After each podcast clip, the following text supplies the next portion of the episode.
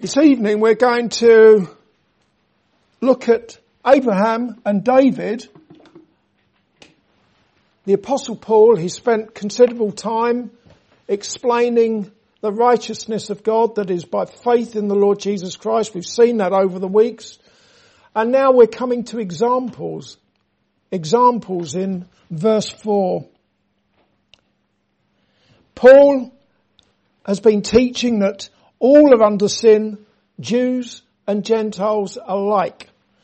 As such, no one will be justified by God or before God through his own works of the law. In fact, by the law is the knowledge of sin. The law, far from justifying you, exposes your sin, it exposes your guilt.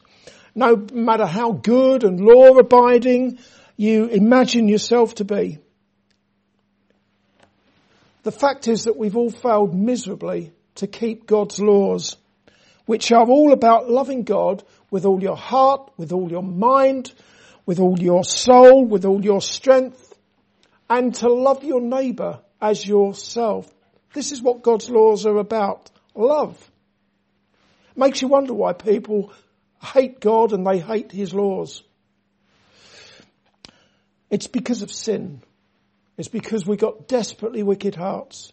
And that is why people say, let us break their bands asunder and cast away their cords from us. Speaking about the Lord and about His Christ, the Lord Jesus. You do well to confess your failure to keep God's laws and you do well to trust in the Lord Jesus Christ believing that when he came into the world, he perfectly fulfilled those laws on your behalf when he became obedient unto death, even the death of the cross, as he bare away your sins in his own body. All who are trusting in Jesus are acceptable to God in him, not in their own self-righteousness, but in the righteousness of God that comes by faith in the Lord Jesus Christ. In chapter 4, what that we're looking at tonight, Paul gives an example of someone who was justified by faith and not by the works of the law. And the person that he set forth as an example is none other than Abraham, who is held in the highest regard by Jews, but not just by Jews, by Gentiles as well. For example, Muslims. They hold Abraham in high regard. Also, David is named in chapter 4 as someone who wrote about the righteousness of God apart from works of the law. Like Abraham, David was and still is held in very high esteem by the Jews. Let's have a look at verses 1 to 3 again. What shall we say then? That Abraham our father, as pertaining to the flesh, have found. For if Abraham were justified by works, he have whereof to glory, but not before God. For what saith the scripture? Abraham believed God, and it was counted unto him for righteousness. There seems to be some disagreement between Bible commentators as to whether those words, as pertaining to the flesh in verse 1, belong with what goes before or what goes after. It's certainly true to say that Abraham is the father, as pertaining to the flesh, of those who are of Jewish descent. After all, he was a patriarch of Israel. However, that's not what verse 1 is about.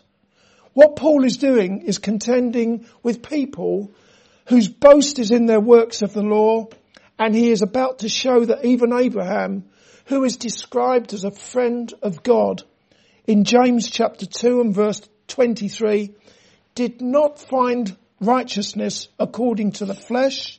In other words, he did not find righteousness as a result of his own works. If Abraham was justified by works of the law, he wouldn't, he wouldn't have, he wouldn't have had any reason to boast. Sorry, he would have had every reason to boast. but he wasn't justified by his works of the law. That's given to us in verse 3. For what saith the scripture? Abraham believed God and it was counted unto him for righteousness. That plainly tells us that even the righteousness of the greatly revered Abraham was obtained by faith and not by works of the law. Paul goes on to explain the circumstances surrounding Abraham's faith, but before doing that, he calls upon another great example from the Old Testament, David, who was the king of Israel and whom God described as a man after his own heart. Two great men of God, in other words, Abraham and David. Let's have a look at verses four through to eight. Now to him that worketh is the reward not reckoned of grace, but of debt. But to him that worketh not, but believeth on him that justifieth the ungodly, his faith is counted for righteousness. Even as David also describeth the blessedness of the man unto whom God imputeth righteousness without works, saying, blessed are they whose iniquities are forgiven and whose sins are covered. Blessed is the man to whom the Lord will not impute sin. As the book of Genesis speaks of Abraham as being justified by God or having the righteousness of God reckoned to his account by faith and not by works, so too does David in the Psalm speak of the blessedness of the righteousness of God being imputed to the sinner's account apart from works of the law. Note I don't want you to get confused about all these words. Counted in verse 3, reckoned in verse 4, imputed in verse 6. So that's counted, reckoned, imputed. They all come from the same Greek word. They all mean the same thing. So you have the righteousness of God imputed to your account, reckoned to you, or you are counted as being righteous. It all means the same thing. Looking at verse 6, even as David also describeth the blessedness of the man unto whom God imputeth righteousness without works. The blessedness that is spoken of has nothing to do with external circumstances. I think uh, we, hopefully, we, we all know that in this church, but a lot of churches seem to be a little bit confused, to say the least, about what being blessed is all about. Is it about your health? The man who is blessed, is it about health? Certainly Christians are less likely than the general population to contract STDs, for example, or smoking related diseases or liver disease through excessive alcohol consumption and various other afflictions that result from fulfill, fulfilling uh, unhealthy and sometimes outrightly sinful pursuits. Even so, Christians do suffer health problems. We know about that, don't we? And those problems present opportunities to glorify God in that situation, even in a hospital ICU. Blessedness has nothing to do with having money in the bank but it has everything to do with having treasures in heaven, with the greatest treasure of all being who? The Lord Jesus Christ. The slum dwelling Christian in Mumbai is every bit as blessed as the Christian who lives in a mansion. It has nothing to do with being popular. I'm glad about that. the Lord Jesus Christ said to his apostles, if the world hates you, ye know that it hated me before it hated you. If ye were of the world, the world would love his own. But because ye are not of the world, but I have chosen you out of the world, therefore the world hateth you. What Jesus said to his apostles there would certainly also apply to any Christian who is engaged in the proclamation of God's law and the gospel of the Lord Jesus Christ. Such people do not endear themselves to a world in which people love darkness rather than the light because their deeds are evil. You'll know that if you speak to people about Jesus. It's a conversation killer, isn't it? unless God is working in that person that you speak to. Then there is the assortment of heartbreak and sorrow, which is common to everyone in this fallen world. Being blessed by God provides no immunity from such things. Although Christians can testify that God provides strength and comfort in those times. The blessedness that is spoken of in verse 6 is about everything being well between you and God. For example, blessed or happy are the poor in spirit, for theirs is the kingdom of heaven. In other words, those who have a broken and a contrite heart. Theirs is the kingdom of heaven. They are blessed. Blessed are they that mourn, people who mourn their sin, for they shall be comforted. Can you see that being blessed has nothing to do with your situation in this world? Rather, it's a matter of the heart. It refers to people who have acknowledged and confessed their sin and they have been reconciled to God through faith in the Lord Jesus Christ. They are truly blessed whoever they are and whatever their circumstances. As for without works at the end of verse 6 there, that means you are not saved and justified by your good works. Rather you are saved and justified for good works.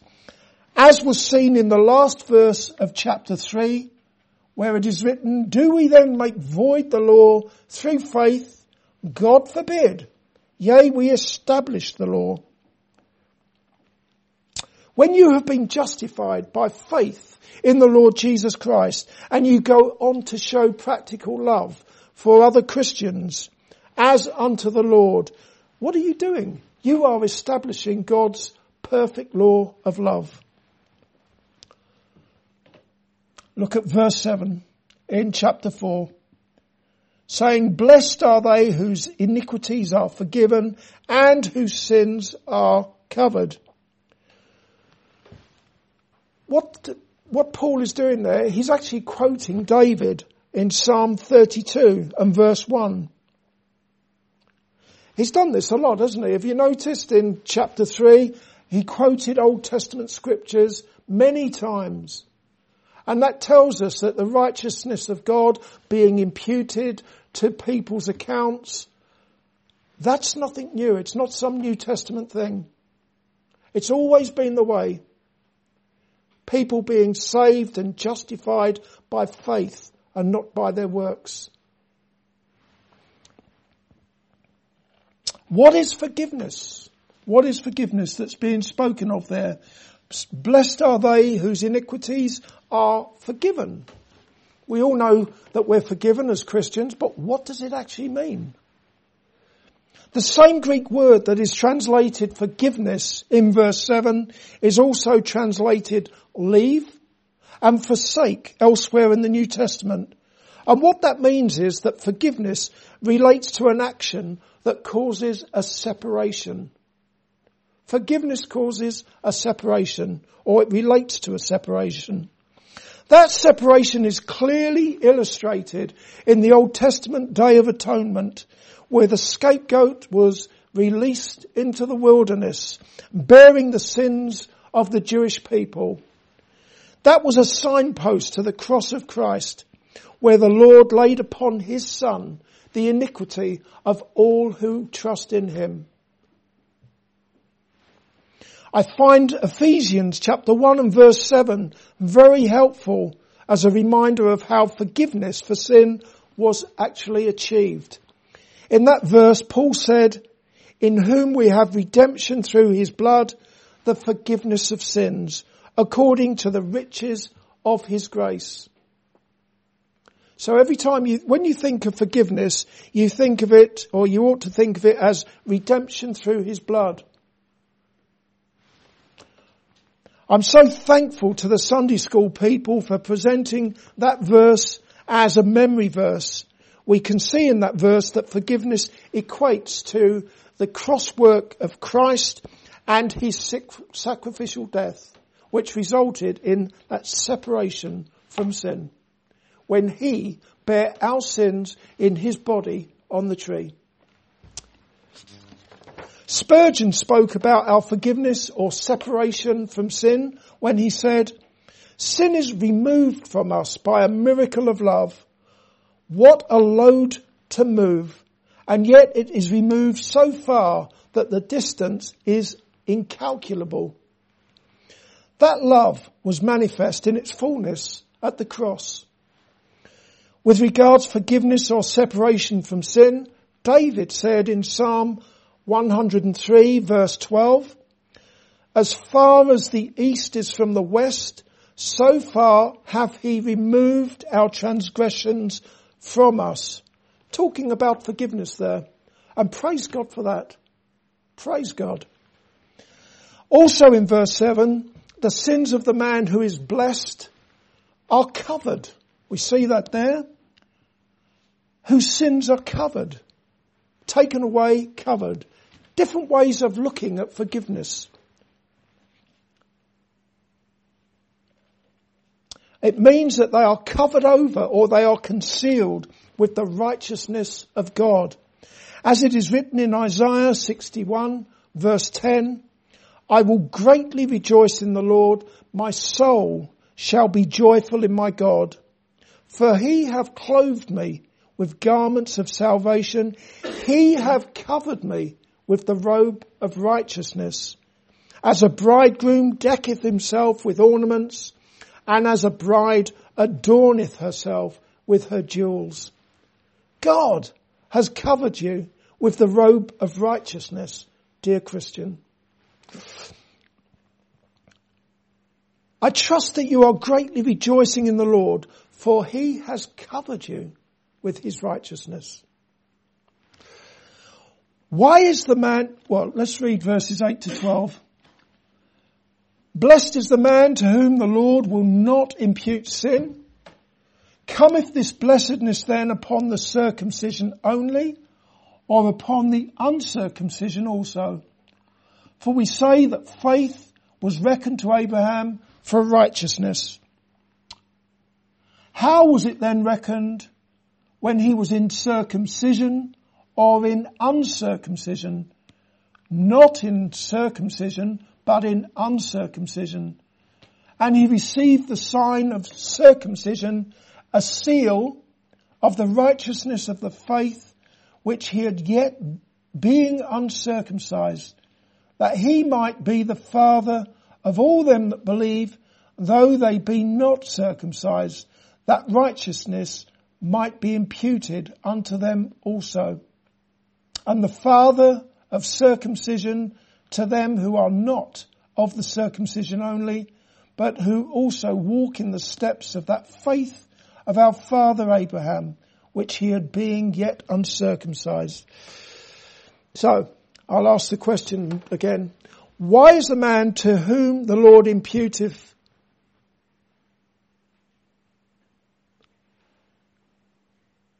not sin blessed. The man to whom the Lord imputeth not sin, but rather he imputes his righteousness, why is he blessed? The answer is because the righteousness of God is imputed to him. His sin is not imputed to him, but the righteousness of God is imputed to him. Dear Christian, you are blessed because you're forgiven. The righteousness of God has been imputed to you and your sin has been laid upon the Saviour, the Lord Jesus Christ. Note that you didn't do a swap with Jesus. I've heard it said before, I've probably said it myself in the past, that I did a swap with Jesus at the cross. Works. Immediately you start saying that, you're into a religion of works. You didn't do anything at the cross. God did it all. You didn't do a swap with Jesus. You had no part in it. No part in securing your salvation at all. God laid your iniquity upon his son and God imputed the righteousness of Christ to you. God did it all. Salvation is of the Lord from start to finish and to God be the glory. We can consider David,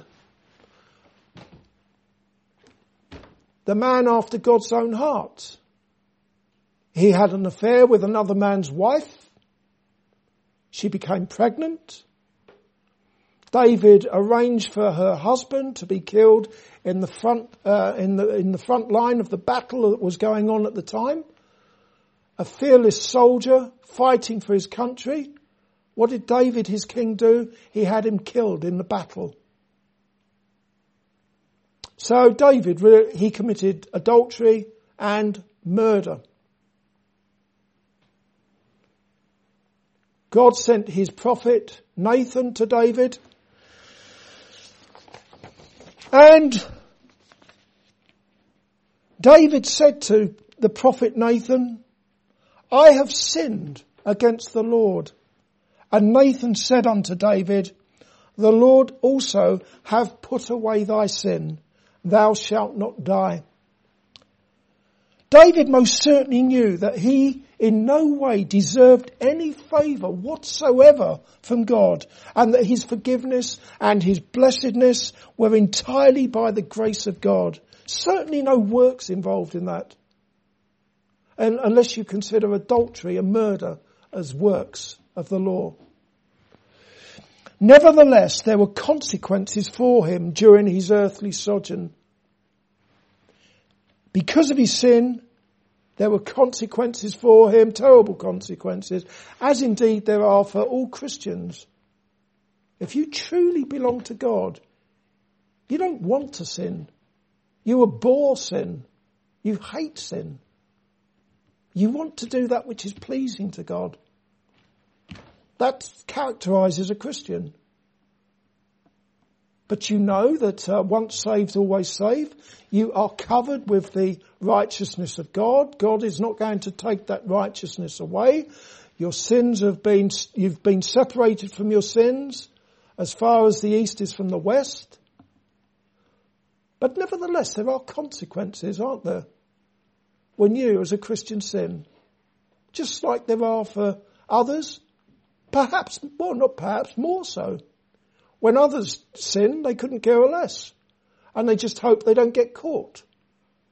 But when you, as a Christian, sin, you've sinned against God. It's like David. David said to the prophet Nathan, I have sinned against the Lord.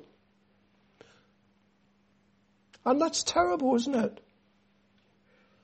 How can you sin against the God who loved you and who gave his son the Lord Jesus Christ to be your sacrifice for sin. And there are consequences. Verse 9 takes the form of a question and the following three verses furnish the answer. Let's look at the question again. Verse 9. Cometh this blessedness then upon the circumcision only or upon the uncircumcision also. For we say that faith was reckoned to Abraham for righteousness. Sticking with the context of the passage, which is always a good idea, we've already seen that blessedness refers to being forgiven and being justified by God, not by works, but by faith in Jesus. So, does that kind of blessedness only come to those who are circumcised in their flesh? That's a good question for self-righteous Jewish hypocrites who may well refrain from boasting about being Jews. They may well refrain from boasting that they keep all of God's laws, but they still consider their circumcision of the flesh to be their righteousness before God. Back in chapter 2 verse 28 and 29, Paul has already said, For he is not a Jew which is one outwardly, neither is that circumcision which is outward in the flesh. But he is a Jew which is one inwardly, and circumcision is that of the heart, in the spirit, and not in the letter, whose praise is not of men, but of God.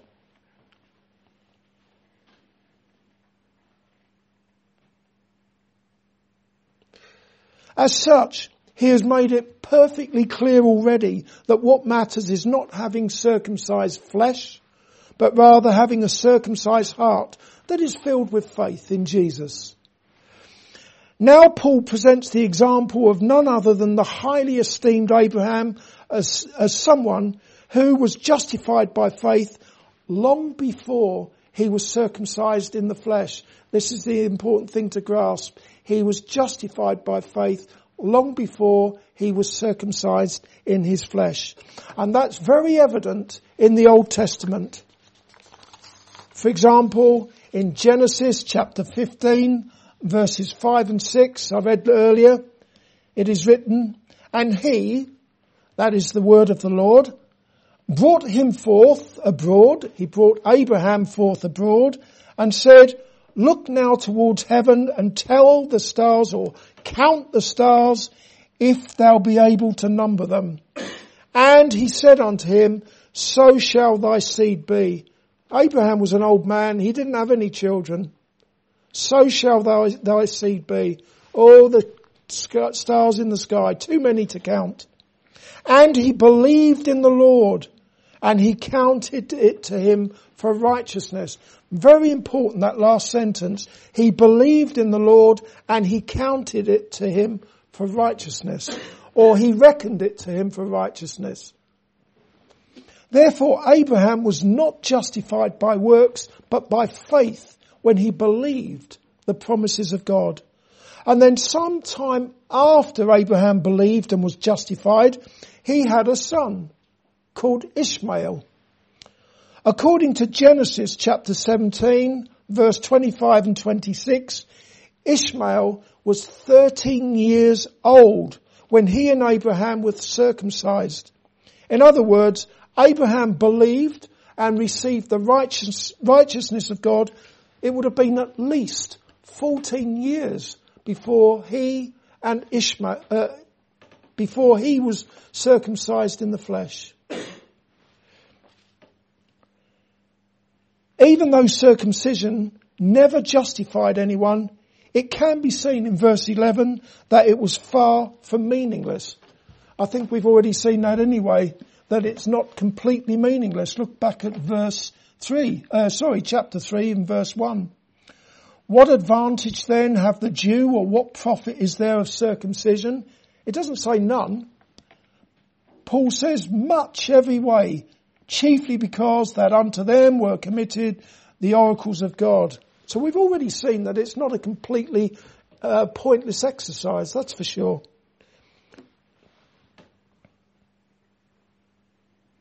For one thing, circumcision of the flesh was ordained by God. That's, that tells, that should tell us that it's not meaningless. Also, it was an outward seal of the righteousness that was by faith and which God had already, already graciously imputed to those, in particular Abraham, who believed. It says that in verse 11. He received the sign of circumcision, a seal of the righteousness of faith, which he had yet being uncircumcised. It was a sign and a seal to him, the circumcision of the flesh. A sign and a seal of the righteousness that was imputed to him at least 14 years earlier.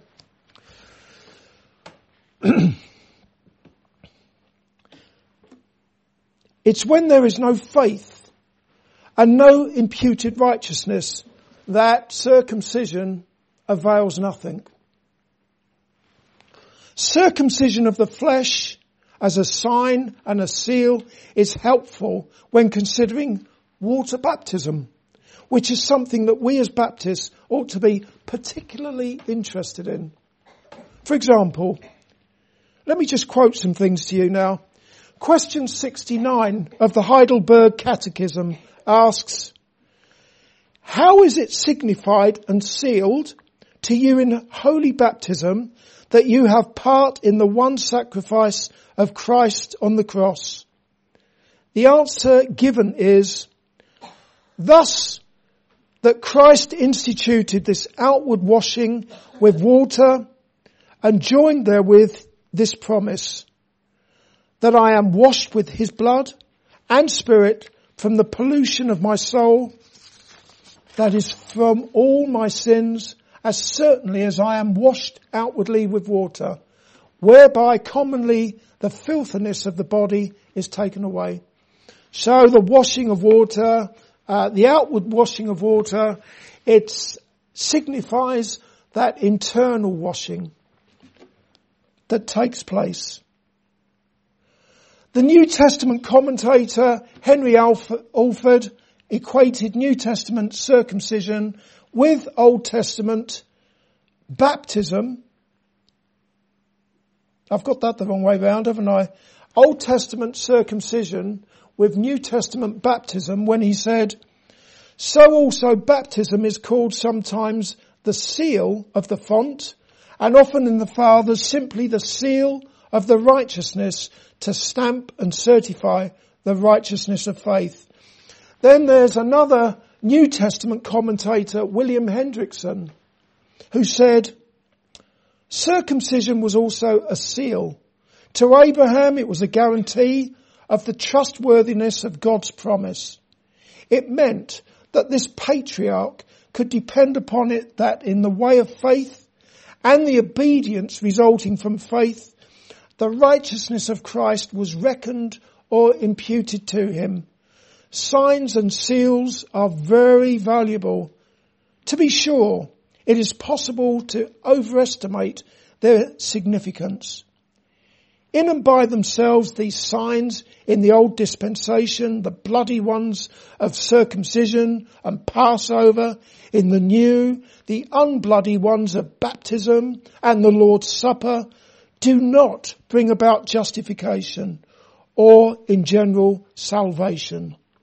However, they do indeed signify and seal, seal it in the manner already indicated and is not that a source of comfort? The rainbow does not save mankind from being swallowed up by a flood, but it does signify and seal or certify that God will never again drown the human race. It's worth remembering that in the Bible, people were baptized at the time of showing repentance towards God and trusting in the Lord Jesus Christ or else very soon afterwards. For example, in Acts chapter 10 verse 44 through to 48, it is written, while Peter yet spake these words, the Holy Ghost fell on all them which heard the word. And they of the circumcision which believed were astonished, as many as came with Peter, because that on the Gentiles also was poured out the gift of the Holy Ghost. For they heard them speak with tongues and magnify God. Then answered Peter, can any man forbid water that these should not be baptized, which have received the Holy Ghost as well as we? And he commanded them to be baptized in the name of the Lord. The Holy Spirit fell upon them. They believed uh, by implication, there was repentance there, and Peter commanded them to be baptized in the name of the Lord. With that in mind, baptism signifies that a person has been washed in the blood of Jesus. And hence, Ananias said to Paul, after Paul had been wonderfully saved on the road to Damascus, saved and justified by God, Ananias said to him, why tarriest thou? Arise and be baptized and wash away thy sins, calling on the name of the Lord. Also water baptism seals or certifies that the person being baptized has been in, uh, internally sealed with the Holy Spirit of promise. As Baptists, our church firmly holds to the belief that only legitimate candidates, the only legitimate candidates for water baptism are those who already have the righteousness of God imputed to them through faith in the redemptive work of Jesus. Therefore, and I finish with this, repent, trust in Jesus as your saviour from sin, receive his righteousness and be baptized as someone who is truly blessed with every spiritual blessing in heavenly places. Amen.